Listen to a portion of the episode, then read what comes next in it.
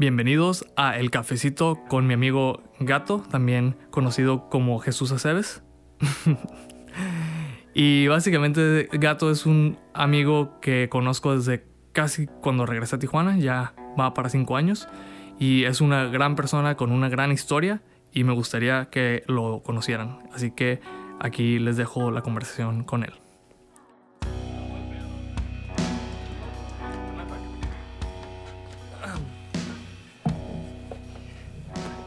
Bienvenido al cafecito con gato. ¿Qué pedo, gato? ¿Cómo andas? Muy bien, bro. Un honor para mí, sinceramente, estar en este espacio. Ah, este, güey, pues ya sabes que, pues, no sé, desde como que creé, que tuve la idea de hacer un podcast y dije, bueno, conozco gente interesante, sí, quién es y luego, fuiste una de las primeras personas que llegó a la mente para tener a, en este espacio.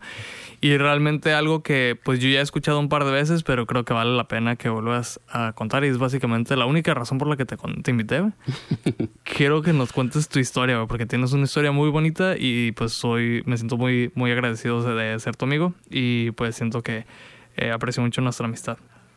Efectivamente, sí, ya me habías comentado de, de venir a grabar por X o por Y no lo habíamos concretado, pero pues ya estamos aquí. Y sí, la historia ha sido pues rara desde el comienzo, ¿no? Desde que, desde que nací, nací con un problema en mis pies, eh, una malformación, realmente no podía caminar, tenía los pies totalmente chuecos. Mm, la primera cirugía, sí, bueno, no me acuerdo, ¿no? Pero que me ha dicho mi familia, creo que fue a los seis meses de edad. Y la última cirugía fue a los 12 años, o sea, realmente fueron mis primeros 12 años, eh, pues cirugía tras cirugía, fueron 8 en total, recuperación, hospital, terapias, yeso, aparatos ortopédicos, realmente muy, muy pesado también sentimentalmente como psicológicamente muy desgastante. Y, eso me había llevado a ser una persona como muy insegura, ¿no? Pero creo que lo, una de las cosas más maravillosas fue la última cirugía.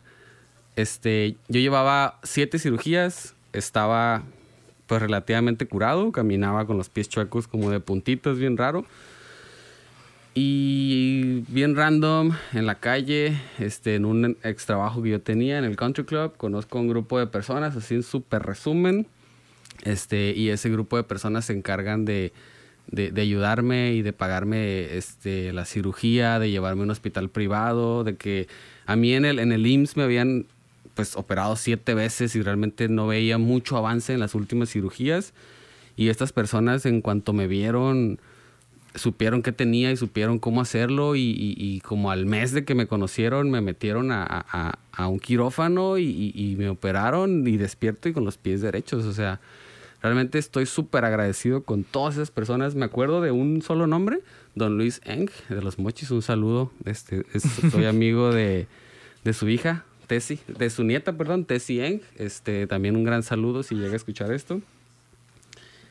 Sé que hay muchas más personas involucradas, ¿no? Pero fue una de las personas que yo personalmente conocí y, saludé en, en varias ocasiones también. Entonces, yo los veo como mis ángeles, o sea, como una de las personas que realmente me salvaron totalmente de, pues, de algo muy, muy feo. Y si no, si según yo la historia también iba algo así de que te vio en la calle en la silla y te pidió que, que le enseñaras sus pies, ¿no? O algo así. Sí, este, me conoció y, y sí, como que despertó un, como curiosidad y me decía, a ver tus pies, ¿qué es lo que tienes? Me preguntaba y me dio su tarjeta que fuéramos este, mi mamá y yo a visitarlo, como para que le diéramos más confianza. Mi mamá no quería ir, como que creía que yo estaba loco, no sé.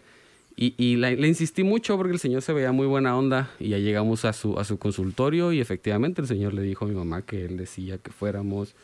Este, sí, sí, sí, sí, fue de esa manera. Y realmente como, pues, yo te conozco que hace cinco años más o menos, ¿no? Yo creo. Y pues no es algo como notorio, no es como que te conocí y dije, ah, este güey algo, algo trae raro, ¿no? Pero pues una vez, no sé, ya después de, de, un tiempo conocerte y escuchar esa historia, pues la verdad siento que, que me dio mucho entender de quién es gato, ¿no? Este. Y pues se me hace bonito. Y sobre todo, pues también si quieres hablar ahora un poquito más de quién eres hoy en día y cómo influenció ese, ese eh, pues esta situación, sobre todo en cuestión como eres diseñador, entonces me imagino pasaste mucho tiempo también dibujando y todo eso, ¿no? Sí, sí, de hecho, como no podía salir a la calle como un niño normal, se escucha como triste, ¿no? Ya estoy llorando, ¿verdad? no, pues no podía estar en la calle jugando, pues estaba en la silla o con aparatos ortopédicos o con yeso en mi cama o en el hospital. Eh, dibujaba mucho, dibujaba mucho y desperté esa parte de, me acuerdo que dibujaba mucho los eh, Dragon Ball, los, los Goku y todos ellos.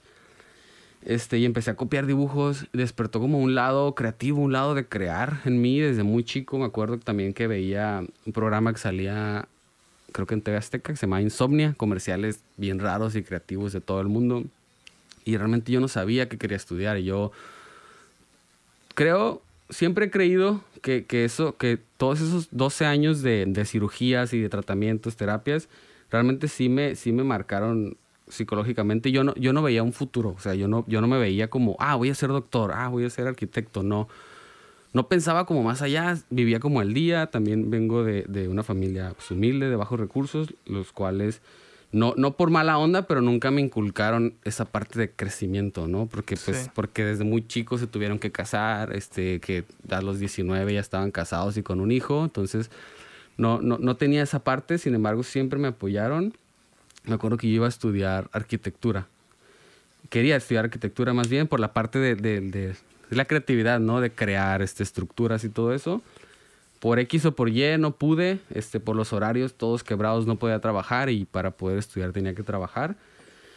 Entonces me acuerdo que me estaba inscribiendo en ingeniería en software, no sé por qué, creo que era la única carrera que estaba en una universidad autónoma y, y, que me podía llamar la atención, ¿no? Entonces ya me estaba inscribiendo ahí y fue cuando la persona que estaba en recepción me dice que se daba cuenta que yo no quería estar ahí, que, que sí que era lo que quería estudiar y ya le dije y, y justo me dijo, en el edificio de WANEC, que era la unidad académica de negocios, están abriendo diseño, me dice, ¿por qué no vas? Y así agarré, ya había hecho la mitad de los trámites, había pagado un par de trámites me fui, me fui a WANEG y vi la, la, licenciatura en diseño gráfico empresarial y tenía como dos amigos que ya estaban estudiando diseño, entonces conocía un poquito.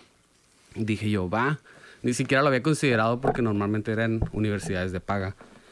Eh, me inscribí en diseño y realmente encontré la carrera que sí toda mi vida había querido hacer desde niño, desde los comerciales de insomnio, ¿no? Solo no sabías que existía. pues diseño para mí era como hacer el diseño de una camisa. Realmente no sabía que, que, que, podías hacer la cuestión de la publicidad, ¿no? Sí. Muchos publicistas son eh, comunicólogos, mercadólogos, hasta arquitectos conozco que son publicistas. Realmente no existe la carrera de publicista tal cual, creo que la, la carrera te la da la experiencia. Pero en diseño, en lo que yo estaba, en lo que había descubierto, iba muy, muy relacionado a la publicidad, ¿no?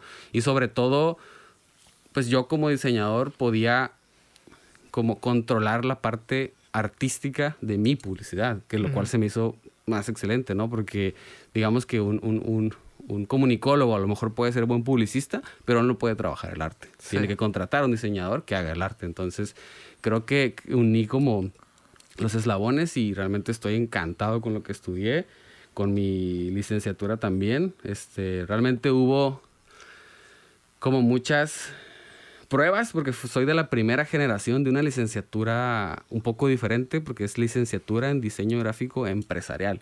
Le dieron un giro empresarial, vimos muchas matemáticas, economía, realmente materias que aburrían a la mitad del salón, todos con pelos de colores que querían hacer arte, ¿no?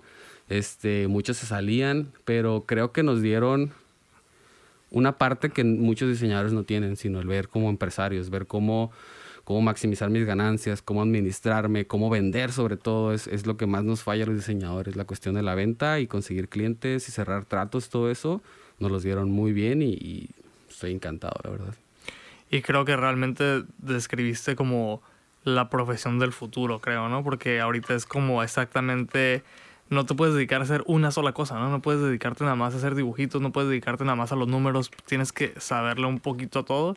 Y el que realmente no se hace, eh, no se capacita en diferentes ámbitos, como que está fácil quedarte estancado, ¿no? Y yo siento que, que del tiempo que te conozco para acá, he visto un crecimiento, o sea, de, de tanto personal como, como en cuestión de, de, pues de negocios tal cual, o sea, como un, un es, se me hace tan difícil hablar como de empresario, güey, de, de, finanzas, pero realmente creo que tú inclusive has sido una de las personas que ha influenciado el que yo diga, bueno, si estoy haciendo mi trabajo y, involucrarte y esto y el otro y, y, asepsia y cosas así que, que, ya, que ya he estudiado, pero también ahorita estoy recibiendo dinero, entonces, ¿qué voy a hacer con este dinero? ¿Dónde lo voy a poner? ¿Cómo lo voy a invertir? Uh -huh. ¿Cómo voy a hacer? Y eso es algo que, que tú realmente tuviste un despertar ahí también, como que, güey, hay que, hay que organizar esto, ¿no?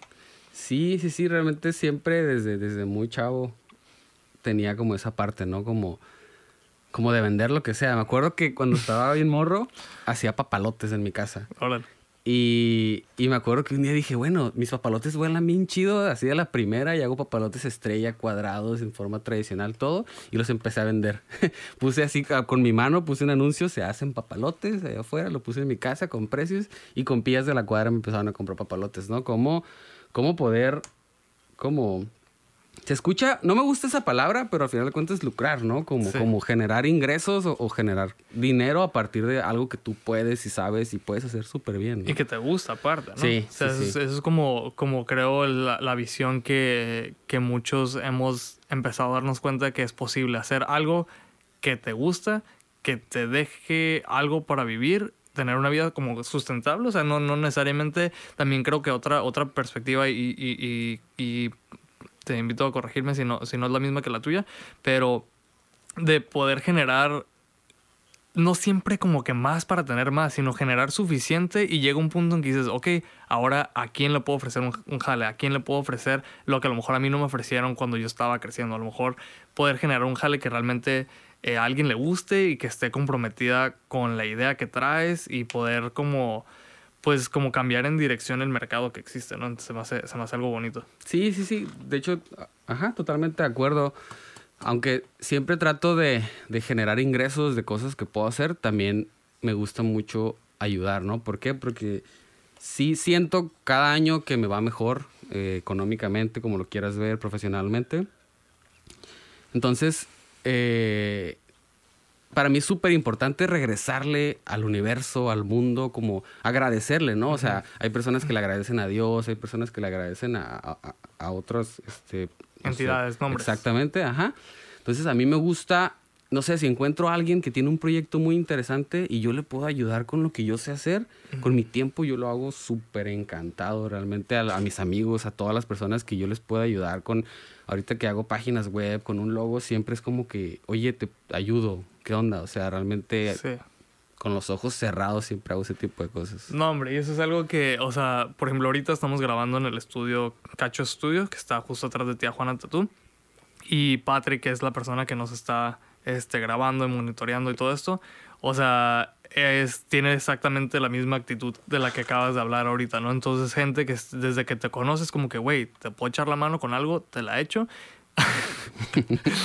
y luego dices como que, güey, ¿qué pedo con esta gente que está tan dispuesta? Entonces de pronto te se te sale al día siguiente la oportunidad de hacer algo por alguien y dices, va, pues lo hago, ¿no? Y luego esa persona y de pronto te das cuenta que estás rodeado de gente, güey, que está haciendo las cosas realmente de corazón y que por las ganas de ayudar y es gente que no le falta nada porque todos estamos echándonos la mano con lo que se puede. ¿ves? Entonces se me hace algo súper bonito y que realmente nunca había visto como una posibilidad. O sea...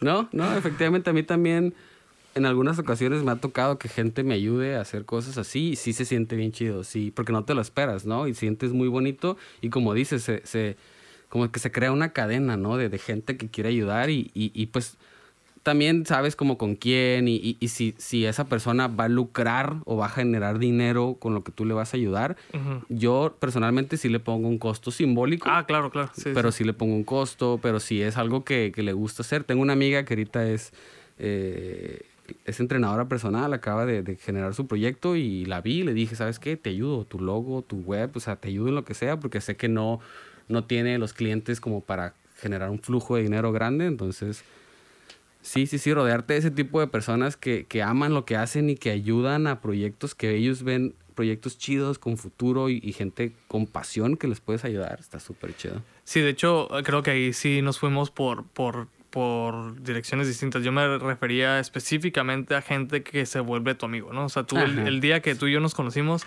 eras, me, me hiciste saber que éramos amigos ya, ¿no? Ajá. Este... Me, llegaron a la mente, me llegaron a la mente otros recuerdos. Desde el primer día. Desde el, pero sí, desde el primer día decidimos que éramos amigos y así eso es a lo que me refiero, ¿no? Eh, desde entonces me has echado la mano con un montón de proyectos y nunca has sido para decirme, hey, este, esto, ahí te va la factura, ¿no? Este, y eso es algo que, que, pues realmente, pues no sé, o sea, inclusive amigos, entre amigos hay veces que, que tienes que decir como que, oye, güey, este, es chido, te ayudo, pero pues aquí está lo que invertir, no sé, ¿no? Todo tiene... Claro. Pero yo realmente lo que, eso era lo que me refería, pero ya lo que tú estás hablando es más en cuestión de tus negocios, ¿no? Dentro de tus negocios, pues todo lo que haces conlleva un costo y mm, no, no sé, por ejemplo, para ti puede ser desde tu equipo, tu computadora, la, ya acabas de agarrar un espacio, ¿no? Entonces la renta del lugar, la luz, y hay veces que dices, bueno, hacer esto no me va a costar nada de tiempo, un, un, un- lo que sea que tengas que hacer. No me va a llevar Claro. una hora, realmente no me duele nada invertirle una hora a esto, pero después de- es una hora que pudiste haber utilizado para generar unas ganancias que otra vez no son necesariamente para ti, sino para tu que empresa, para tu compañía. Entonces Sí. sí. hay que tener bien claro a veces que pues el jale es jale y se tiene que, aunque sea significativo o lo que sea, pero siempre va- tiene que haber algún intercambio ahí de, de, de energías, que en este caso pues muchas veces es el dinero, pero tienen la capacidad de colaborar con la persona que, que le está, la entrenadora, ¿no? Claro. Hay ciertas situaciones en las que dices, bueno, el qué valor tiene esta relación, el qué valor tiene el que yo haga esto, pues tal vez, no sé, los entrenamientos, ¿no? O programas o lo que sea. Entonces está chido que, que muchas veces también pueden ser unas por otras. Sí, de hecho, como me organizo esa parte es cuando yo ayudo a proyectos amigos o proyectos que están muy chidos y me acerco con ellos y les digo, ¿sabes qué? Este, yo lo voy a hacer y no te preocupes por el costo, lo vemos después, etcétera. Ese tipo de proyectos que no, no me van a generar una ganancia económica, por decir así, los hago en fines de semana en mi casa.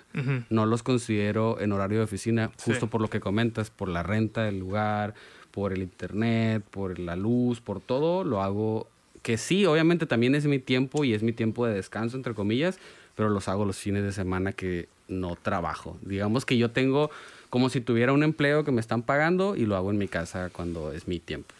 Así es como lo organizo. He estado viendo tus, tus historias estos últimos días.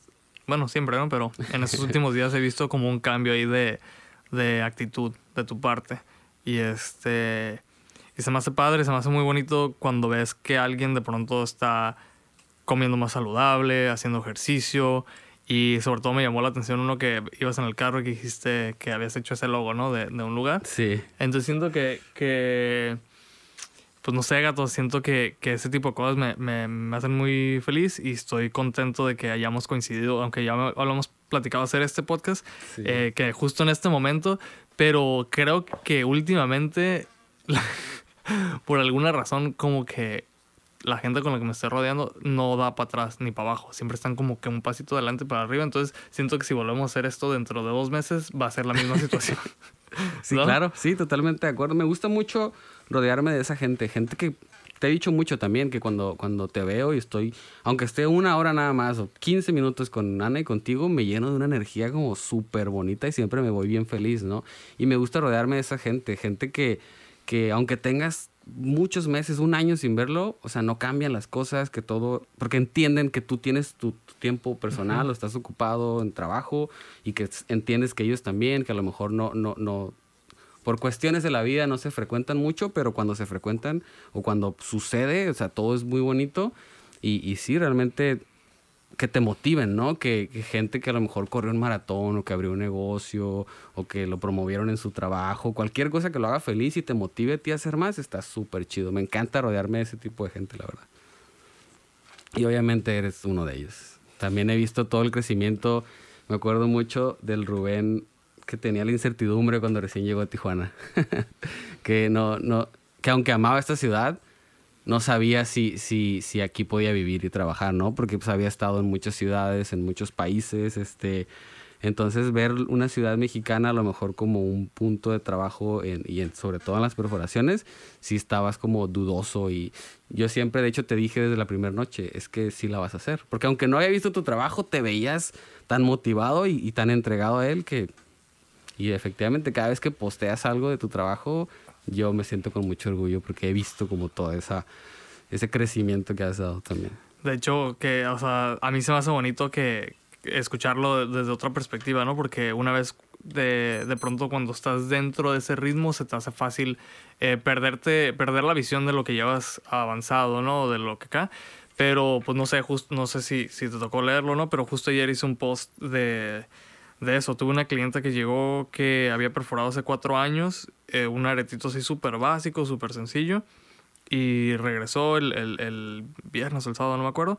Y llegó con la actitud de que me encanta lo que estás haciendo, ponme lo que tú quieras, en donde quieras. Y yo confío plenamente así como que en lo que estás haciendo, en trabajo. Y que, o sea, y me puse en una posición en la que pues obviamente tengo joyería muy bonita que conlleva un costo más elevado y yo no quiero sentir como que pues, ah, sí, por este, aquí tengo, aquí tengo. Claro. Pero realmente era lo que quería. Quería como una perforación muy bonita, con una pieza muy bonita.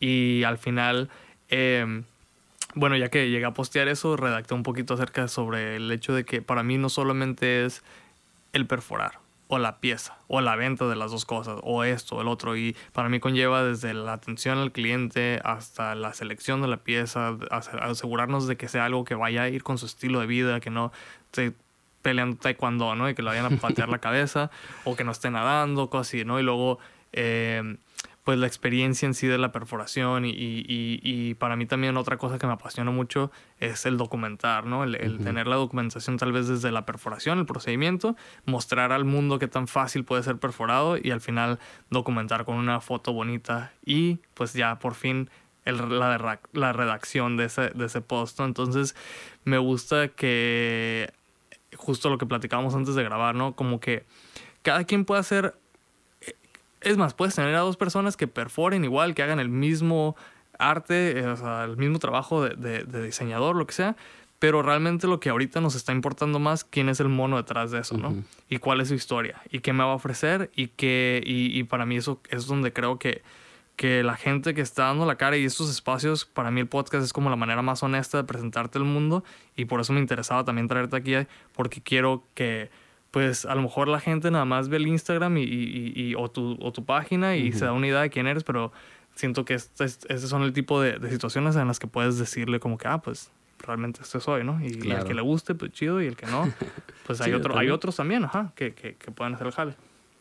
Sí, sí, sí, realmente está, está, está muy cool. He seguido muchos, este, y sí.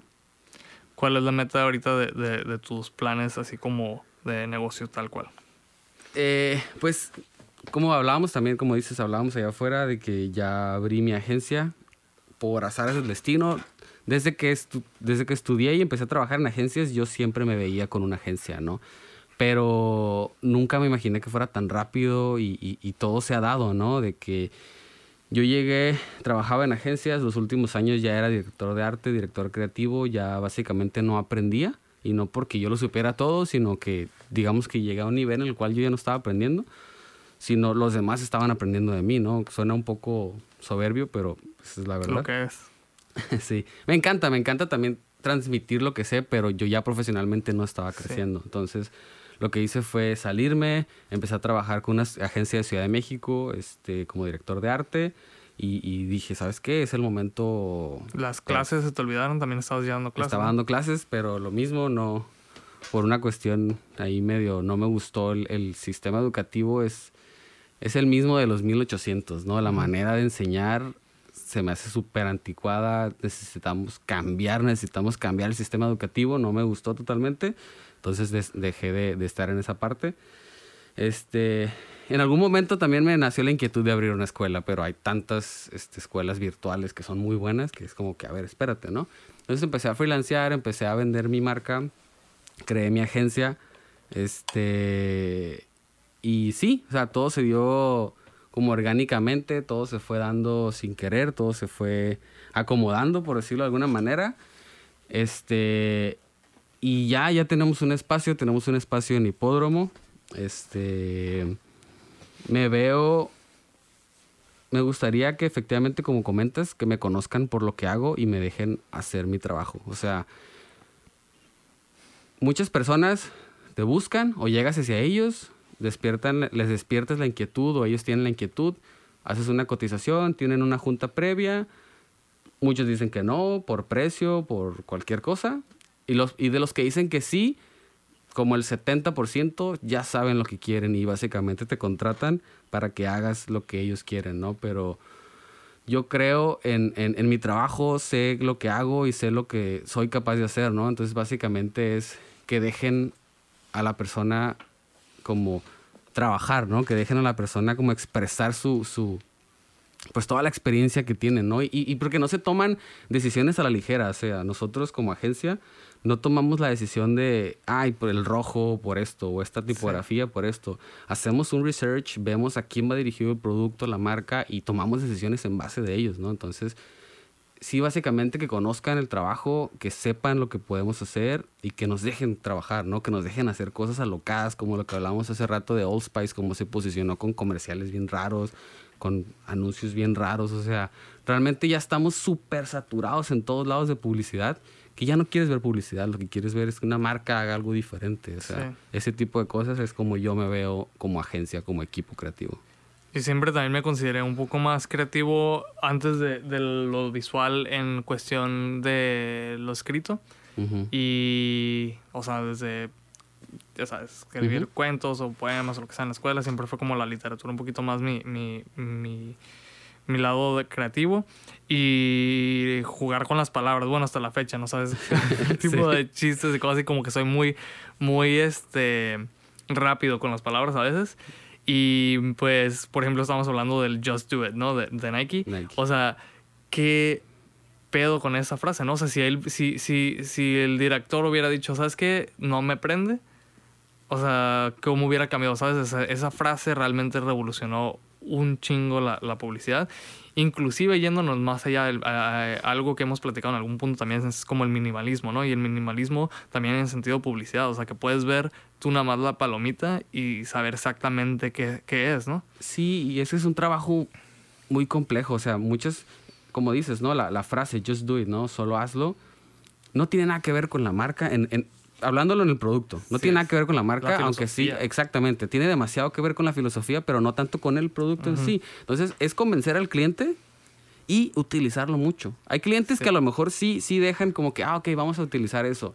Pero te dejan ponerlo en un volante, en la página de Facebook, y a los dos meses te dicen no funcionó. Sí. Nike, ¿cuánto tiempo no utilizó eso para que funcionara? Como bien dices, la palomita también. O sea, tienes que hacer una estrategia detrás de cómo utilizar la marca y, y, la estrategia lleva mínimo un año de realización, ¿sabes? Exactamente. Entonces sí es como... A mí también me, me gusta, bueno, eh, no sé si, si hemos platicado tal cual de eso en algún momento, pero yo he sido súper fan de de la psicología en sí, la, la, psicología como tal surge a principios de 1900 con la mercadotecnia, ¿no? O sea, eh, realmente van una con la otra y, y, me encanta esa psicología de la mercadotecnia, pero lo que no me gusta de la mercadotecnia es el hacerte sentir inferior. Necesitas esta para conseguir esto, ¿no? Y, y como eh, el generar, el vender a través de la inseguridad no se me hace algo chido, ¿no? Entonces se me hace padre que haya compañías, empresas y, gente dispuesta a hacer, a meterle más coco, ¿no? O sea, requiere más, el, el miedo es como muy fácil, ¿no? Pero el empoderar a alguien o el hacerle sentir como que a huevo, o sea, just do it, pues ok, voy a poner los pinches tenis y a darle, ¿no? Sí, también Coca-Cola hace un muy buen trabajo en cuanto a la publicidad porque su producto sabemos que es muy dañino. Entonces, ¿qué, qué es lo que ellos hacen? Comparte felicidad, comparte con tus amigos, utilizan otro tipo de comunicación de, de momentos bonitos y únicos que pues el producto realmente te está haciendo daño nada más. Pues de hecho la primera campaña publicitaria de la historia fue Ron Cigarro. Y fue en, me parece en 1902, en un desfile que hubo en Nueva York, donde pusieron, o sea, se estaba empezando a lanzar el, el Malboro, así, cigarro comercial. Y fue como que hay que poner a estas dos muchachas enfrente del, del, del, del desfile fumando cigarros. Y era algo, o sea, suena como que, ¿qué? O sea, ahorita suena como rarísimo, pero en ese tiempo fue como que, güey, hay dos muchachas fuma, o sea, imagínate todo el desfile fumando cigarro tras cigarro, pero literal eso fue y fue como distinguió el cigarro. Ay, las muchachas van bien vestidas, están enfrente del cigarro, digo, enfrente del desfile y van fumando cigarros y ¡pum! ¿Sabes? O sea, como que eso ya, ya generó la, la, la controversia y pues el interés, ¿no? Por el cigarro. Entonces, si el cigarro todos sabemos que es lo peor que existe en el mundo en cuestión de, bueno, hay muchas cosas ya, ¿no? Pero, pero y aún así los venden. Entonces, ¿qué no puedes vender? Sí, de hecho, y como comentas, la, la psicología va totalmente de la mano con la publicidad, como ese tipo de campañas que son como de neuroventas, ¿no? Neuromarketing, de, de, de darte un mensaje de otra, de otra manera, ¿no? De no poner la frase, de no poner cómprame, de no poner somos los mejores tenis, o sea, úsanos para correr, tómanos bien frío en el caso de Coca-Cola, sino dar un mensaje de positivismo, dar un mensaje este, de elegancia, de que, ¿sabes qué? Las muchachas guapas que van en la frente bien arregladitas y van fumando, tú puedes ser como ellas, Para todos, o sea, a lo mejor como hombre puedes tener esa mujer o como mujer tú puedes ser como ella. Ay, no, pues eso sí está, está interesante. de hecho, en algún momento, cuando terminé la licenciatura, tenía mucha, o sea, tenía el, hambre de, seguir aprendiendo y seguir conociendo y este, estuve a punto de estudiar una, maestría en psicología, mm. justo por la cuestión de la publicidad, ¿no? Que sí tienes que saber persuadirlos, es una manera un poquito diferente de decirlos, ¿no? De, persuadir a la gente, de, hacer llegar el mensaje con otros, este tipo de palabras y colores y todo eso. Sí. Sí llegué a considerar estudiar una maestría en psicología. Sí, de hecho, eso es algo que, que tal vez a mí me ha podido llegar a generar poquitito conflicto porque realmente pues sí tengo un negocio y realmente sí tengo que dar un cierto aspecto publicitario, pero nunca quiero sentirme que estoy aventajando al cliente. O sea, como que el, ese aspecto psicológico de la mercadotecnia te tiene que poner en una situación en la que tú sabes algo más que el, que el cliente, que el prospecto cliente, y le vas a hacerle dar cuenta que no lo tiene. Ay, no, ¿sabes? Entonces este, crear una necesidad. Ajá, crear esa necesidad. Como el... ¿En dónde es? De Wolf of Wall Street, del que le dice, véndeme esta pluma. Sí, sí la película. Sí, sí. Oye, a ver, quería irme ya hacia, otro, hacia otra dirección en, en, la, en la, conversación, si me, si me lo permites. Em, o, por ejemplo, unos podcasts que hemos platicado en común, porque yo siento que, que, mucha de la gente que estoy conociendo y que está siendo como beneficiada por podcast, eh, muchas veces son es, algunos similares, ¿no? Como en cuestión de, pues, de disciplina o de, de cosas que, para mejoramiento humano, ¿no? Entonces, como Tim Ferriss creo que fue uno de los que tuvimos así en común. Sí. Y bueno, yo en realidad no hace mucho que no lo escucho, pero algo que me gusta más de este formato es que estamos uno y uno, ¿no? Los de Tim Ferriss a veces son por, teléfono y así como ese tipo de cosas no, no, me latió tanto el concepto.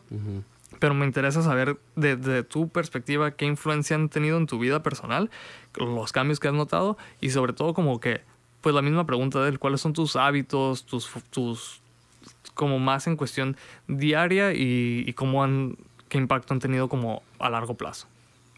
Eh, pues definitivamente el ejercicio. El ejercicio es, es algo que, que ya pasó a formar parte de mi vida hay veces que sí lo dejo meses, pero no puedo estar más de dos, tres meses, sinceramente, sin hacer ejercicio. Este, meditar es una, es una parte muy importante. Me gusta meditar en las mañanas, 20, 30 minutos, si no puedo más.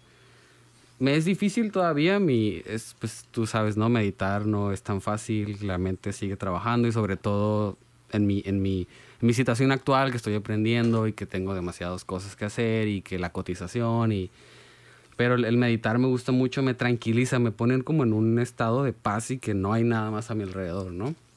Este, y el ser disciplinado con horarios, sobre todo trabajando o ser tu propio jefe, ¿no? Trabajando en tu propio negocio. Es muy fácil estar trabajando a las 2 de la mañana y no me gusta, no quiero caer en eso. Lo he hecho un par de veces, pero trato de tener mis horarios bien establecidos. Incluso los fines de semana trato de no trabajar no lo he logrado, pero trato de no hacerlo. Y, y, sí, como ser muy disciplinado y, y, tener este, recordatorios en ese sentido de, de, de, lograr objetivos, ¿sabes? Como un paso a la vez. ¿Y qué es ese paso? Este, ser disciplinado. Comer bien también es súper importante. Por los tiempos ahorita, tuve que contratar como esos servicios que te llevan la comida hasta tu casa, te hacen las tres comidas, todo eso para no caer en el, en el comer en la calle todos los días. Y o perder, es una inversión de tiempo cocinarte también. Sí, claro, o sea, a mí me encanta cocinar y me gusta lo que hago y realmente tengo un amigo que me lo recomendó, ese servicio, y cuando me lo recomendó al principio, hace como tres meses, yo le dije no. Sí.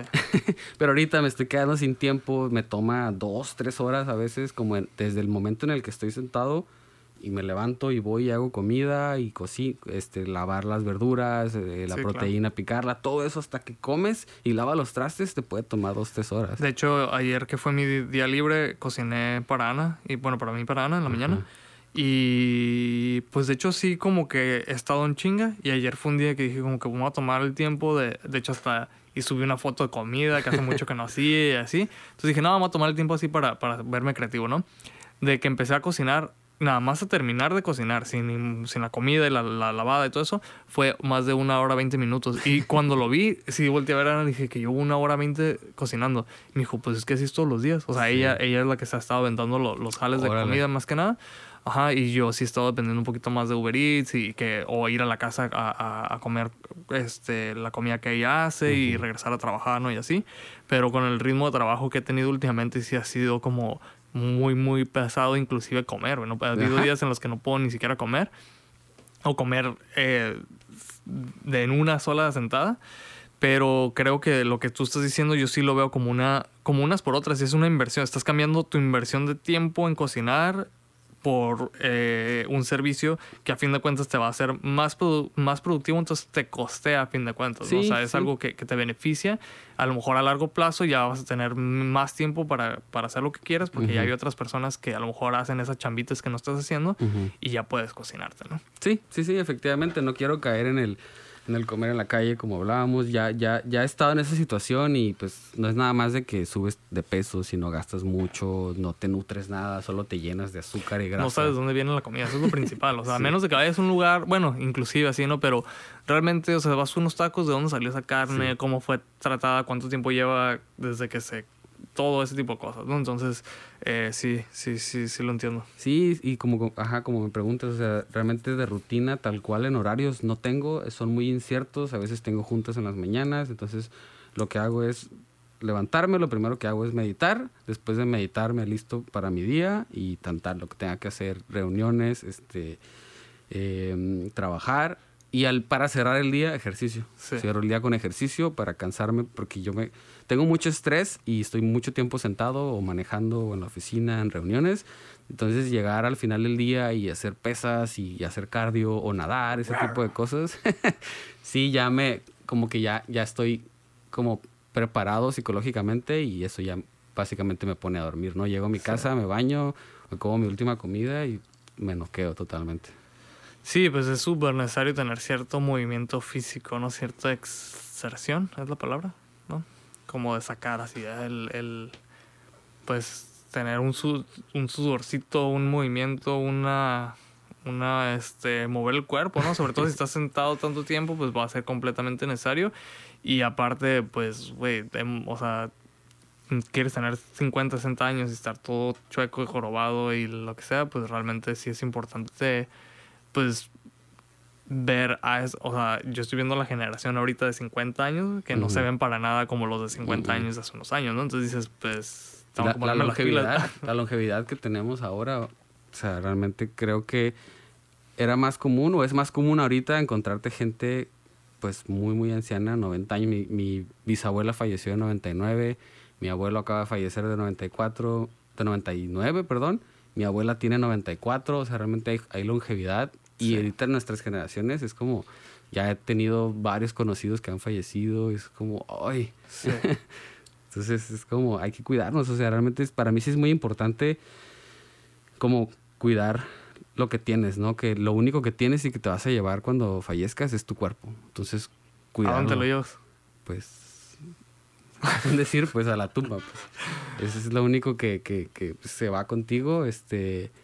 Y eso, o sea, como como yo hago mucho ejercicio y, no estoy como súper grande y, sí tengo esos objetivos como que, ah, bueno, quiero crecer, pero realmente no lo hago tanto por eso, sino por lo que me hace sentir como el efecto después de la felicidad, ¿no? El cansancio que viene viene primero un cansancio y después como una felicidad, como un rush de energía. Eso, eso Y me aparte que encanta. tienes diario una meta que, que- que cumplir, ¿no? Tengo tantos sets de hacer esto. Y ya cuando Y hace mucho... De hecho, yo siempre he sido bien baquetón, güey, bien huevón y todo, ¿no? Entonces, eh, un... No me acuerdo si fue un TED Talk o algo así, pero dijeron como que el, el cumplir ciertas metas en el día te hacen sentir bien. Entonces, ¿por qué tender la cama? Porque cumples tu primer función, cumples una meta y dices, ah, ok, ya tendí la cama, entonces ahora ya cumplí con algo por lo menos. Y luego sigues a hacer otra cosa y dices, bueno, ya comí, puedo lavar el, me va a tardar un minuto más en lavar los trastes, ¿no? Lavas, lo pones. Y empiezas así a cumplir ciertas metas y tu vida se está volviendo cada vez más y más organizada, ¿no? Y cuando cumples esas metas de ejercicio dices como que, güey, pues ya me siento también como que completé otra ciertas sí, sí. metas. Sí, sí, cumplir como con pequeños objetivos diarios es muy importante. Tener, siempre trato de tener también objetivos a corto, mediano y largo plazo, ¿no? ¿Qué, va- qué tengo que hacer hoy? No, no solo laboralmente, sino en todos los sentidos. Yo vivo en, en Tijuana, mi familia vive en Sinaloa, entonces a marcarle a mi familia, a escribirles cómo están, este, o tal día también laboral, que la, que la factura, que, que ver a este cliente, que llamarle a esta otra persona y ese tipo de cosas, sí son pequeños objetivos que Ajá, como ver la satisfacción de, las, de los trabajos cumplidos, de las tareas cumplidas, es muy... Sí te llena como de un... Estoy haciendo las cosas bien. Oye, y este, ¿has visto el... Sé que hemos hablado de minimalismo en algún punto, ¿no? Pero ¿has visto Minimalism en Netflix? Sí. Ok. Eh, ¿Te gustó? Sí. Entonces, ¿eh? Pues sinceramente creo que eh, ahí la persona esa la llevó como a un extremo demasiado extremo. Pero sí me gusta en, en, en sí, pues la, la filosofía. Pues súper random, pero es bien buscando podcast en YouTube y así, encontré a Matt Diavela que hace un contenido súper, súper chido. Y de hecho habla mucho de eso, ¿no? Del, no- de que el, el minimalismo no significa no tener cosas en tu casa. O sea, ha- hace Mm. muchas... mm, Realmente hace un breakdown de la filosofía de otro, desde otra perspectiva que muy recientemente encontré y me ha gustado mucho y resulta sus videos aparte son como de extremadamente buena calidad. O sea, hace contenido muy muy chido y aparte que lo hace sin anuncios.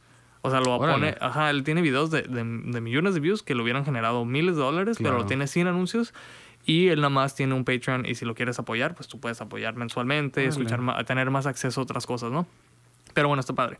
Resulta que él es el que hizo Minimalism. O sea, él lo grabó Mm. y lo editó él solo. O sea, imagínate. Entonces es una persona muy chida y pues lo hicieron sin presupuesto y, y diferentes cosas. Pero eh, una de las cosas que me llamó, una de las razones, o más bien el podcast, perdón, que encontré por el cual di con esta persona es con Gary Vee. Gary Vee es uno de los emprendedores pues, más grandes que existen ahorita, ¿no? Y el podcast con él fue el 101. Entonces él a partir de... Yo ya empecé a escuchar del 100 para atrás, y este, pero el primero fue el 101 Ok. con Gary Vee. Y ah, no sé si estás familiarizado con un término que se llama hustle porn. Ujú. Eso está padre porque eh, piensas que normalmente, sobre todo gente como Gary Vee, quien empu- empuja mucho como que trabajar, trabajar, Ujú. hustle, hustle, hustle, y tienes gente que está durmiéndose a las 2, 4 de la mañana editando y levantándose y café y, y Adderall o no sé, ¿no? Empiezan así como a tener puro, puro trabajo y él lo que dice es completamente lo contrario, como que sí, si te apasiona, pues no te sientes como que estás trabajando, pero ¿qué es lo más importante? Descansar, que te alimentes, que te ejercites y sobre todo tener tus espacios, ¿no? Entonces él habla que él, o sea, puedes hacer algo como levantarte más temprano, tener un tiempo para ti mismo, ya sea meditar, escribir, lo que sea, de hacerte desayunar, empezar tu hora de trabajo y qué es lo más fácil que puedes hacer, poner un celular a un lado, enfocarte a trabajar, enfocarte en lo que estás haciendo y llega un punto en el que del día en el que ya puedes simplemente disfrutar, ya sea que llegue tu pareja o que tengas que salir con amigos o lo que sea, pero y lo más importante también va a ser que te, esa noche descanses, ¿no? Sí. Entonces, la productividad no viene de estar chingándote el- todo el tiempo sí, y a largo plazo no es sustentable, sino del hacer trabajo de calidad y tu vida de calidad. Entonces, eso es algo que, que realmente me, me, me interesa mucho. Sí, pues en Silicon Valley realmente hay gente que es- trabaja 12, 14, 16 horas al día, jornadas, y literal viven en el estacionamiento de sus oficinas en una en su carro o en una camper, o sea, de que no se van ni ni no tienen ni depa, ¿no? Del tiempo que no tienen. Y sí, Y que sí, está carísimo aparte. de Ajá. Soy- sí, soy de esa filosofía totalmente de tener un horario de trabajo y un horario de descanso, que a lo mejor no tienes nada que hacer, entre comillas, pero tienes mucho que hacer para ti. O sea, tocar guitarra, estar con mi gato, salir a tomarme un café o, o una, este, una copa de vino. Ajá, ándale. Unas botellas. una, una copa de vino al balcón, este, ver a mi novia, llamar con mi familia, este, ver amigos, o sea, ese tipo de cosas sí, sí te nutren, sí te llenan realmente y, y no sentir que estás perdiendo el tiempo, ¿no? También jugar videojuegos si te gusta, dibujar si te gusta, realmente lo que te guste hacer. De hecho, curiosamente, por ejemplo, este güey, Matt, Mattia Vela, habla de, de, de tener una guitarra en su casa, ¿no? Y que se volvió como algo que es básicamente un adorno. O sea, que no la, no la está usando, pero este adorno. Pero dice, si a ti te da un valor el tenerla, algo aunque sea de la estética, de cómo se ve la guitarra o de que tiene un valor sentimental, eso entra dentro de tu minimalismo, ¿no? O sea, minimalismo no está definido así como como que si no lo vas a usar en tres días, tíralo a la basura, ¿no?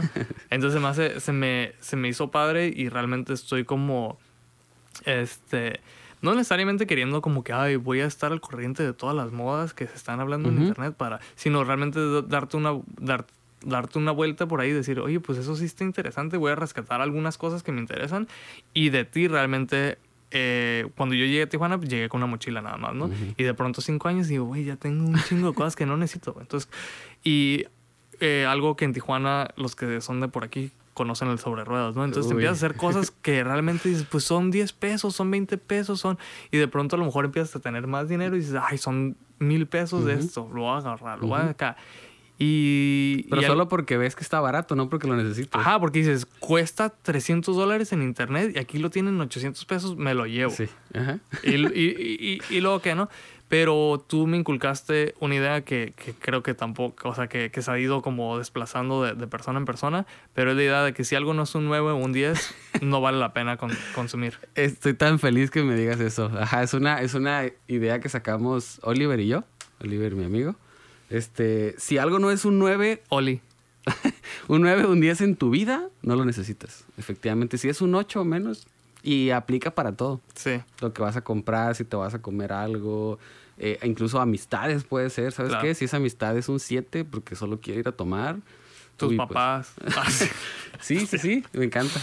Sí, la neta, sí creo que ha sido como algo bien importante y sobre todo que pues realmente ves también a gente que no que de pronto ya no tiene paradera no- o llenadera y dices como que, güey, pues a lo mejor eh, y te digo, en otros aspectos también, ¿no? Como que en de comer, pues ya comí suficiente, porque voy a comer más? Bueno, pues que se ve rico, ¿no? O, o así como que... Me lo merezco, lo quiero. o sea, Ándale, sí. realmente lo quiero. Y es válido de vez en cuando también, ¿no? O sea, de vez en cuando es como que, bueno, pues voy a, no necesito tal vez esto y tal vez no es un 10, pero me va a hacer sentir bien y eso le da un valor agregado. Entonces, sí es, sí lo hace. Sí, también, como comentas, soy mucho también de estar buscando cosas y tendencias en internet. Hace un poquito más de un año conocí la, la modalidad de trabajo por pomodoros, ¿no? Un pomodoro es un intervalo de 25 minutos. Entonces te sientas a trabajar, bueno, tú no puedes, es lo que te dedicas, pero por ejemplo la gente que trabajamos en oficinas, eh, trabajamos por intervalos de 25 minutos y cada 25 minutos tenemos 5 minutos de descanso para ir al Mm. baño, para tomar agua y después de cuatro pomo- pomodoros tienes media hora de descanso para irte a preparar un café, ir con otros compañeros, ¿Media etcétera, hora? etcétera. Ajá. Ah. Después de cuatro pomodoros Tienes media hora. Ok. Entonces, está, está muy interesante también esa modalidad de trabajo. No la, no la adapté tal cual porque, pues, Te corta el, el aire, sí, ¿no? O sea, si imagino. estoy haciendo una campaña, si estoy realizando algo y se me dan mis 25 minutos, pues no lo quiero cortar ahí, ¿no? Si ya tengo la inspiración. Pero se me hizo muy interesante. Pues a lo mejor para, pues, si estás produciendo algo y si sí puedes cortar este, el flujo de trabajo, está interesante esa parte. Pero sí me gusta estar viendo tendencias, cómo trabajan otras agencias, cómo trabajan otros creativos, qué herramientas usan. Este, lo que decías ahorita de dormir, que es muy importante, Google en sus oficinas tiene un cuarto para Sí. dormir, o Los, sea, este, como, ¿cómo se llaman? Los bots, ¿no? al- tienen un cuarto literal, Ah. nap room, un cuarto para que te vayas y duermas ahí, así, sí, fácil. Entonces, hay, hay como muchas cosas que se pueden adaptar y, y- y crear y, y tú modificar a tu gusto, o sea. Sí, ya me imagino. De hecho, en estos días que, o sea, que tengo... El flujo de trabajo es distinto, ¿no? Del, del mío, del tuyo. Sí. Pero sí he tenido de una semana a otra, por ejemplo, antes de haberme ido a acampar, tuve eh, unos jueves en los que decía, bueno, los jueves que es dos por uno, que se me llena de gente, en los que llegas a sentirte como que, güey, ya me siento súper abrumado, no he comido, no he hecho el baño, estoy así de que... Y empiezas de pronto a ser un poquito más impaciente con el cliente, o empiezas a sentirte como que ya, por favor, elige, ya, avánzale, o me están esperando todavía otras 10 personas.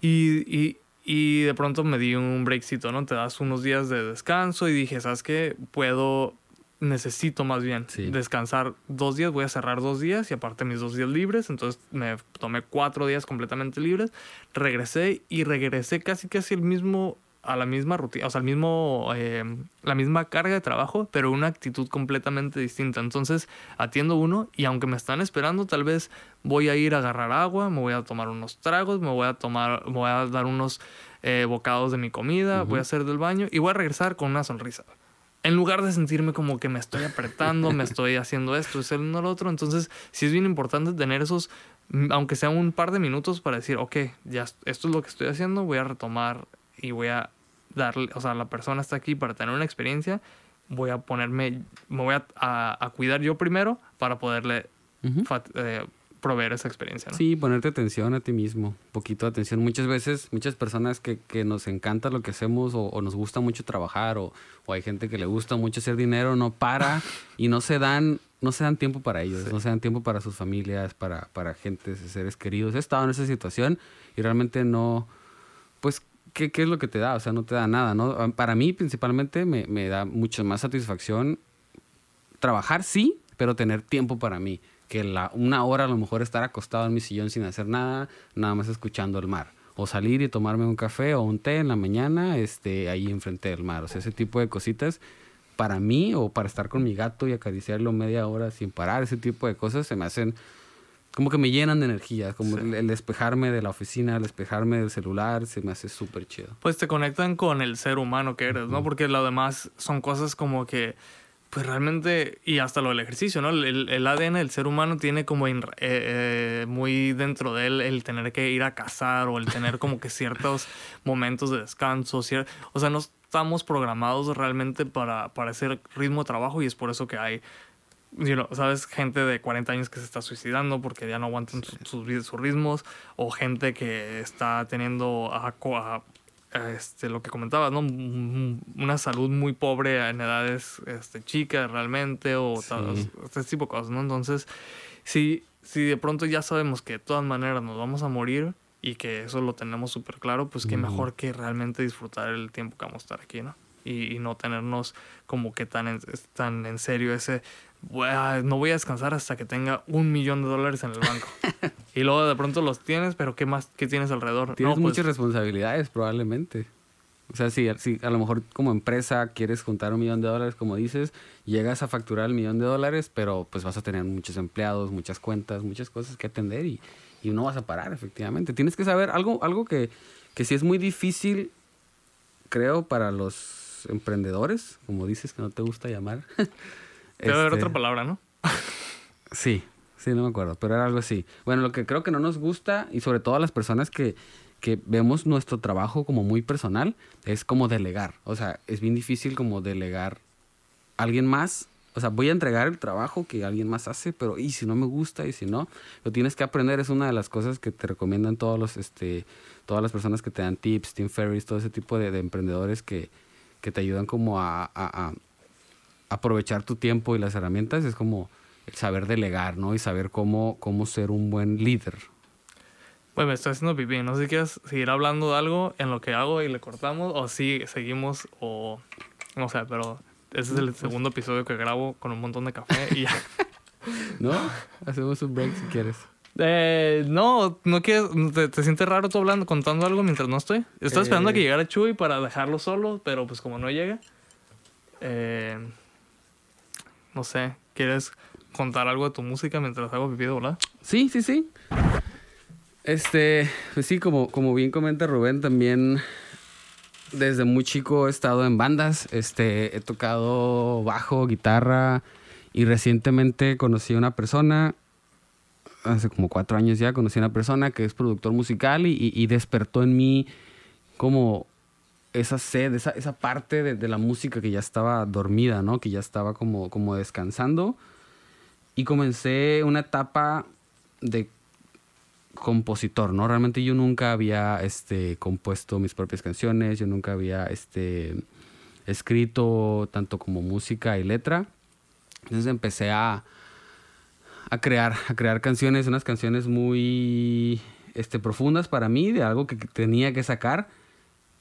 Y pues llegó un momento en el cual mi mejor amigo, ¿no? Me dijo, yo tenía un, trabajo de 9 a 6 en una agencia de publicidad y llegaba a mi casa en las noches a tocar guitarra, a componer, a crear melodías, a escribir los fines de semana, etc.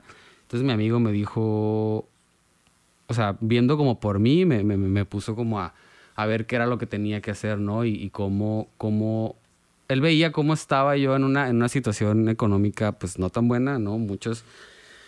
En Tijuana, ser diseñador es ganar poquito, básicamente, ¿no? A menos de que seas muy bueno y que te vayas poco a poco este, creciendo entre agencias, que vayan viendo tu trabajo y que confíen en ti.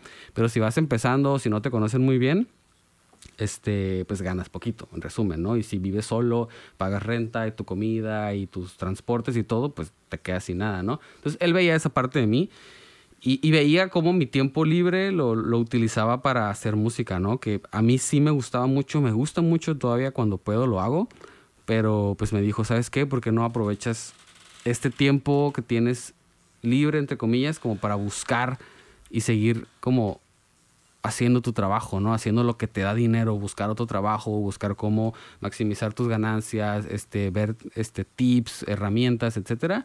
Y sí, fue, la, fue una decisión muy difícil porque yo ya estaba como con la idea, ¿no? De que tengo que terminar el disco, estoy haciendo estas canciones y son muy importantes para mí, este, y, esta persona que había conocido, pues me, me, estaba echando la mano de alguna manera, este, presentándome gente de, de, de, los medios.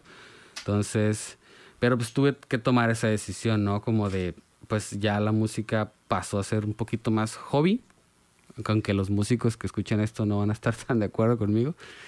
Pero pues sí, o sea, tenía que encontrar una manera de, de, generar más ingresos y de maximizar sobre todo la, la, licenciatura que yo ya tenía, ¿no? Había estudiado una licenciatura en diseño gráfico empresarial y estaba trabajando en agencias, estaba pues generando dinero y cómo maximizar ese dinero. me dice, una vez que ya tengas el capital económico, ya puedes seguir haciendo la música. Y sí, fue, fue el camino que tomé. No me arrepiento. Este, y ahorita sí tengo este, ese proyecto, sí lo quiero terminar, sí quiero mínimo grabar las canciones que hice y, si puedo seguir haciendo, pero sí es un proyecto que quedó un poquito en stand-by. ¿Pero sigues escribiendo rolas o ya lo mandas? No, no mucho. Sigo, tengo un, un, un, reminder en mi celular que me recuerda a tocar la guitarra diario, pero tocar la guitarra como de 15, 20 minutos, como de desestrés, agarro unas melodías, una cancioncilla, pero no sigo componiendo tal cual. ¿Te acuerdas del videito que, que hicimos? sí, en el balcón. De hecho, o sea, se me hizo bien raro que ahorita que estás, o sea, fui al baño pero te seguía escuchando y sí me, me, acordé de ese videito de ese tiempo y siento como que, pues no sé, se me hizo algo bien bonito poder capturar un poquito de, de lo que era gato en ese momento, ¿no? Sí, y sí, bien diferente como dices, súper diferente. Soy una persona que cambia mucho, o sea, ahorita no me he cortado el cabello en meses, puede que mañana o en un año me lo corte, o sea, realmente cambio muy drásticamente de muchas cosas. O sea, siempre sigo siendo yo, pero es como dices, o sea, hace como dos años se grabó ese video y estaba con una mentalidad totalmente de mi, mi, disco, mi grabación, mis creaciones, música. Y ahorita estoy con la mentalidad de mi agencia, mi, o sea, mi, mi equipo de trabajo, el crecer, agarrar clientes. Y no sé qué va a pasar en otros dos años. Pero pues, eh, o sea, lo que estás haciendo ahorita te va a dar la estabilidad para poder llegar a un punto en el que digas, ¿sabes qué? voy a tomar un tiempo para enfocarme en esto, ¿no? O sea, es realmente lo que llego. O sea, yo, yo creo que como al... Digo, es, es una conversación. Yo más me interesa saber de ti que de mí. Yo ya sé lo que pienso, pero pues creo que involucra también tener que hablar poquito, ¿no? Pero siento algo raro cuando de pronto empiezas a ver como que, güey, hay mucha... O sea, tengo bastante trabajo y se siente raro como que ahora qué se supone que estoy haciendo, ¿Qué, qué, a dónde voy a llevar este, a este barco, ¿no? O sea, ¿qué puedo hacer? Y creo que algo que tenemos como mucha responsabilidad es poder regresar de cierta forma a algo que vaya a beneficiar ya sea a tu comunidad, a tu familia, eh, a tus seres queridos o a gente que, que simplemente tiene necesidad, ¿no? Entonces, este, siento que como una persona, eh, no sé, como una persona que tiene buenos valores, no, no, no, no puedo decirlo de otra forma, como y que sobre todo que no es este gandalla o no sé, como que si te empiezas a sentir raro como que güey, que es, o sea, que que esto no es para mí, ¿no? O sea, tiene que ser para algo más. Y se me hace bien padre poder, te digo, ponerte en tú una posición en la que le puedas ofrecer jale a alguien, Ujú. crecer una empresa como el jale que, que alguna vez empezaste en, una, en, en una agencia y poder, ya lo estás haciendo, ¿no? Ya estás contratando a alguien Sí. que haga jales y, y poderle ofrecer, digo, lo que a lo mejor a ti no te ofrecieron y, y, y tener una, pues un crew más productivo, más contento y que sientan cierta lealtad hacia, hacia la idea que tienes detrás de eso, ¿no? Sí, justo, justo lo, lo dices muy bien lo que estaba haciendo este... Justo ahorita que, que no estabas, estaba, estaba hablando también de, de por qué tomé la decisión de, de la música, de, de ponerla un poquito de lado en stand-by por los sueldos este, como diseñador que no están tan chidos. Y justo para mi equipo de trabajo yo, yo ideé una manera como de pagarles un poquito diferente, ¿no? Sino las agencias te pagan un sueldo mensual y te cargan de trabajo a lo loco, ¿no? Pero tú como empleado pues produces y no te importa si un, una- un cliente se va, una cuenta se va. Entonces yo realmente a mi equipo de trabajo yo les pago por cuenta. Entonces tienen un, un- un porcentaje por cuenta y en resumen, o sea, una persona trabajando conmigo puede estar ganando 20, 30 mil pesos al mes. En ninguna agencia te van a pagar eso. Te van a llegar solicitudes ahorita por todo lado. Pues es, es, es la idea, pues o sea, a mí me hubiera gustado que me hubieran dicho eso, así como Sí. si trabajas bien, trabajas bien hecho las cosas, cuidas tus cuentas, vas a crecer económicamente. No, tenías que trabajar y al año pedir un sueldo y te subían 500 mil pesos Sí. y tan tan se acabó. o sea, realmente tenías que ser muy indispensable para ese equipo creativo para que te pudieran ofrecer este, un mejor sueldo. Y yo tomé la decisión, como bien comentas, o sea, cómo puedo regresar al trabajo, cómo, cómo, en resumen, crear el trabajo que a mí me hubiera gustado encontrar. sí. Este, eh, tengo muchos, este, hay gente que trabaja conmigo en Ciudad de México. Este, realmente no importa dónde estés, ¿sabes? Es como que tu trabajo esté bien hecho, esté chido y trabajamos en conjunto. Pues tengo una oficina aquí en Tijuana. Si quieren estar en la oficina, adelante. Si no quieren estar en la oficina, que estén en sus casas, no pasa nada. O sea, pero encontrar la, la, la de ganamos todos, todos ganamos, ¿no? Si tú cuidas las cuentas, pues también la agencia gana, tú ganas y entran más cuentas, tienes más trabajo, pero ganas más. Entonces, está muy interesante. Ay, sí, de hecho ya, ya justo este sería el punto indicado donde Chuy pudiera entrar a la conversación, que se me hizo curioso porque pues tú no lo conoces No. y, y, y lo planeé así, dije, estaría bien cool que nos conociéramos o más bien que ustedes se conocieran en el podcast, pero realmente es alguien a quien yo apenas acabo de conocer. Ujú.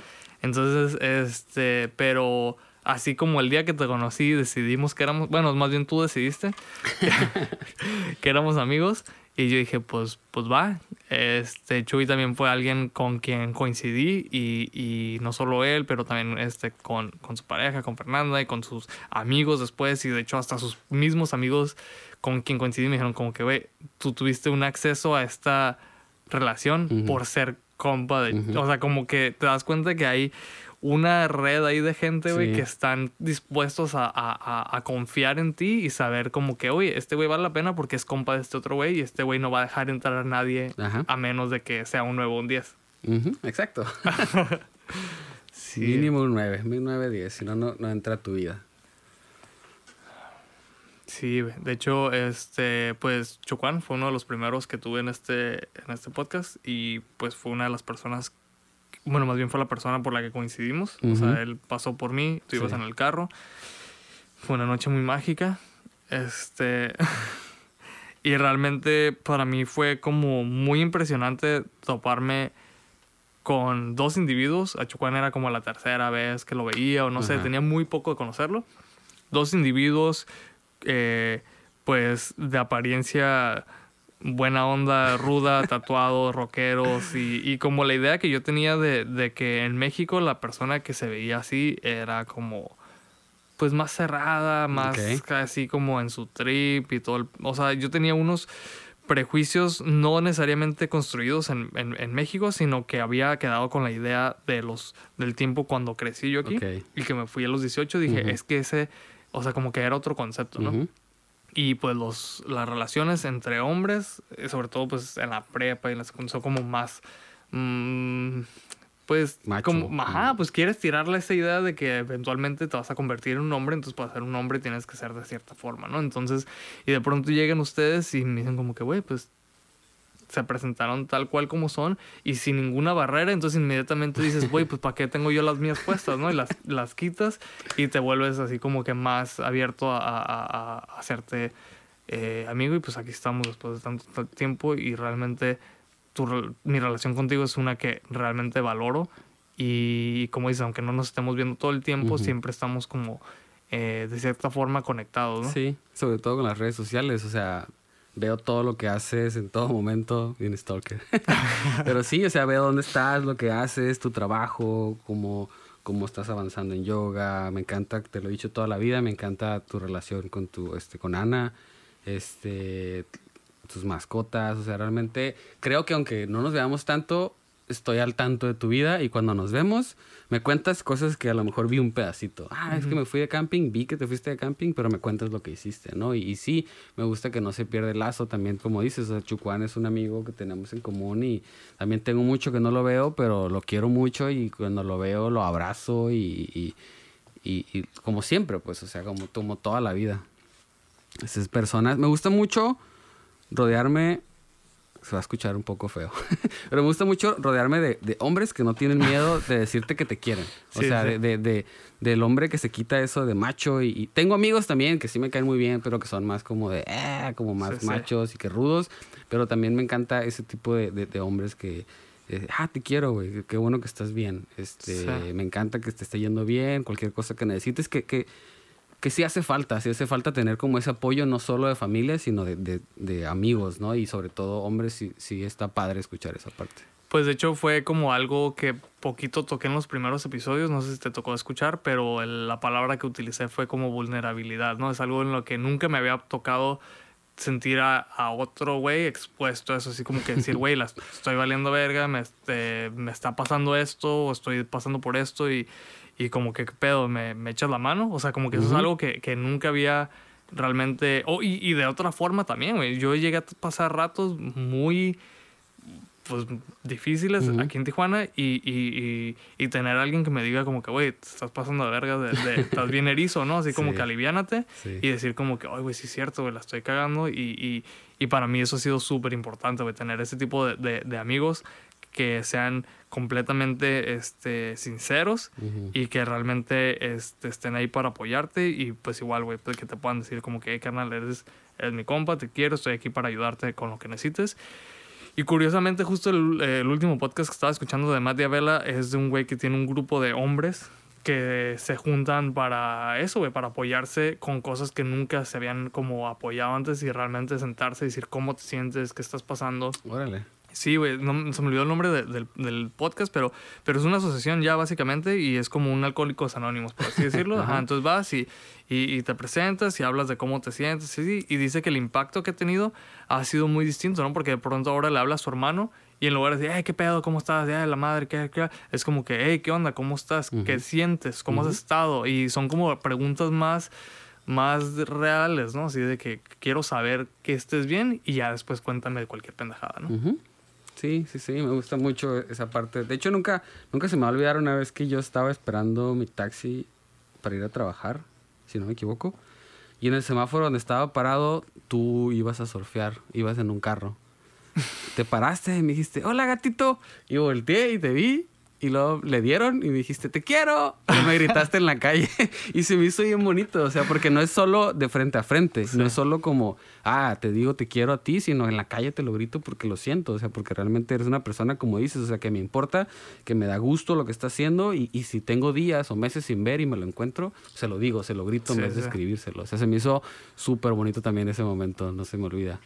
Sí, pues es que hay una, hay ciertas como, como estigmas que hemos generado entre, entre relaciones, ¿no? En que, en que, güey, inclusive hay gente que a sus, a sus hermanos, a sus familiares les es difícil decirlo, ¿no?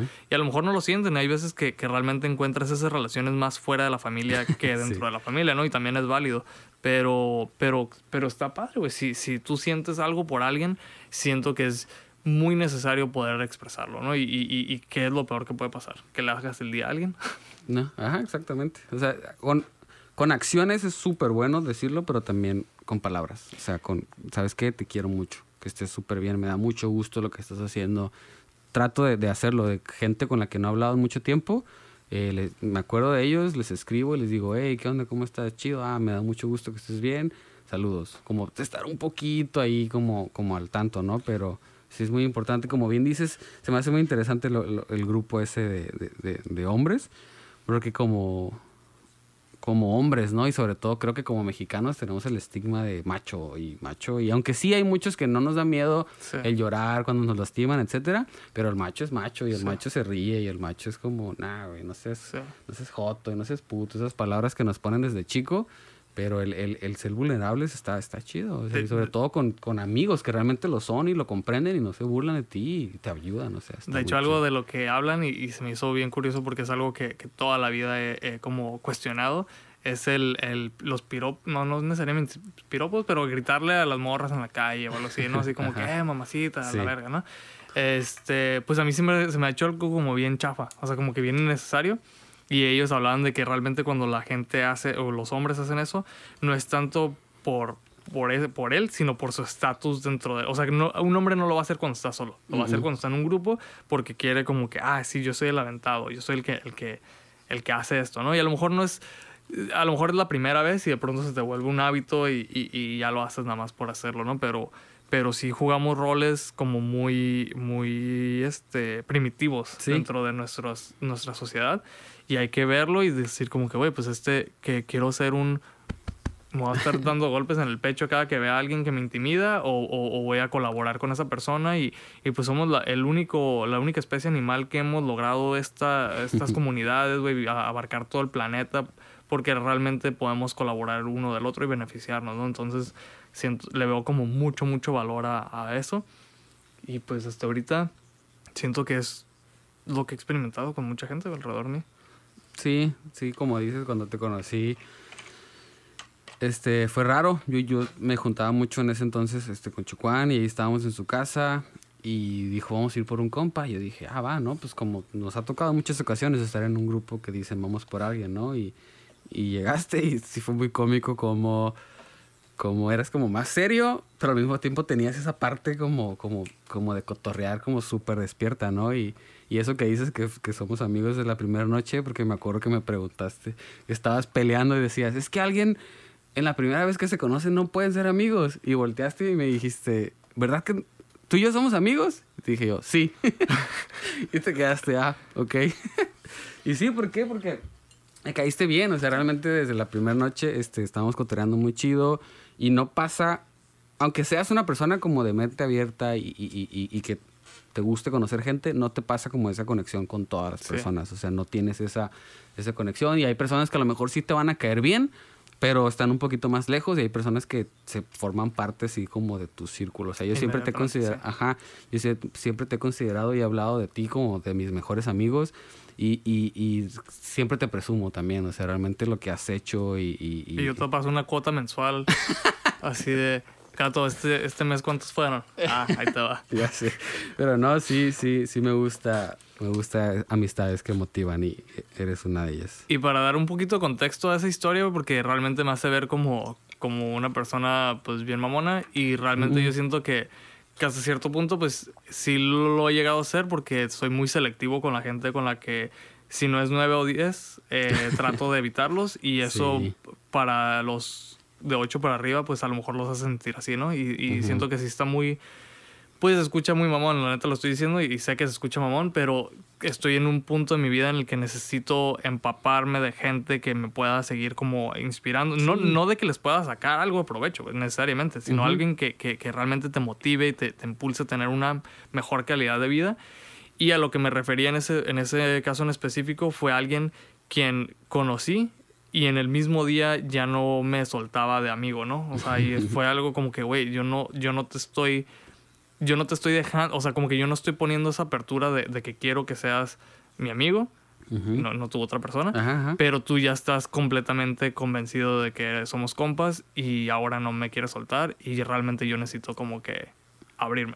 Y no hubo conexión mutua, o sea, realmente no se daba cuenta esa persona y solo te pushaba. Y hasta la fecha. Hay gente que, hay gente que, o sea, hasta la fecha si veo a esta persona es como que, hey, ¿qué? Así, y, pues lo agradezco. La neta, yo sí Claro. aprecio que, que haya gente tan interesada en, en- en una amistad.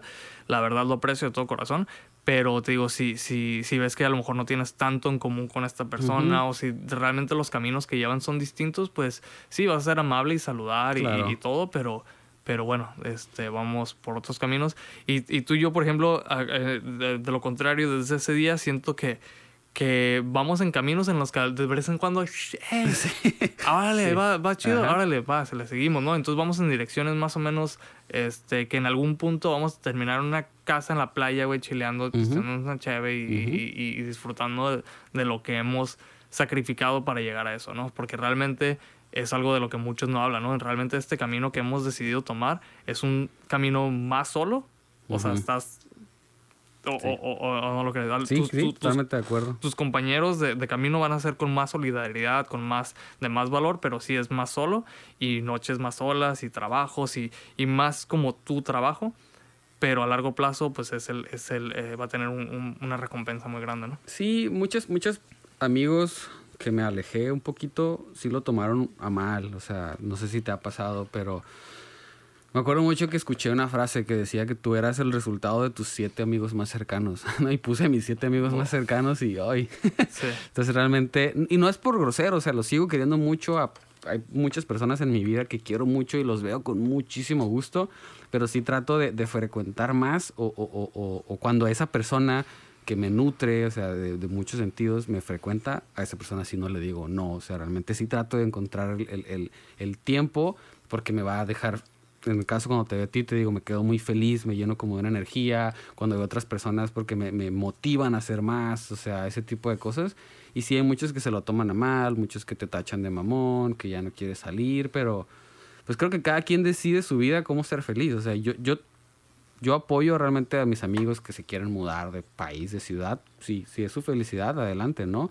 Y no, no me gusta detener a la gente de que haga las cosas y, Sí. y creo que esa es una decisión que nosotros o las personas que hacen eso toman y pues sí te echas algunos encima y tienes muchos reclamos, pero pues creo que vale la pena, como dices. Es muy satisfactorio al final del día. ¿Tú andas bien de tiempo? No, no Sí. te quiero quitar tampoco No, mucho sí. tiempo. Digo, estamos aquí en la espera. Pero me acordé ahorita también de otra cosa, gato. Y la neta, o sea, todos tenemos esta visión a veces de que, o más bien, siento que muchas veces vamos tan enfocados en lo, en lo que estamos pisando que se, se nos olvida a veces ver, ver para arriba y, y disfrutar o, o ver hacia dónde vamos. Y pues muchas veces eso nos impide darnos cuenta de que nos vamos a morir, ¿no? Eso es como que Sí. súper, súper, este, algo que pues es algo que realmente he tratado de mantener presente en mi vida, no, no, no de una manera negativa, sino como algo positivo más bien, de decir como que, ok, si, si, si eh, de hecho en un libro de los de Carlos Castaneda menciona la última batalla, ¿no? Entonces que nunca quieres dejar tu última batalla en, en, en- en malos términos, ¿no? Entonces cuando tú dejas, te despides de alguien, tú realmente no sabes si es la última vez que ves a esa persona, ¿no? Entonces, este...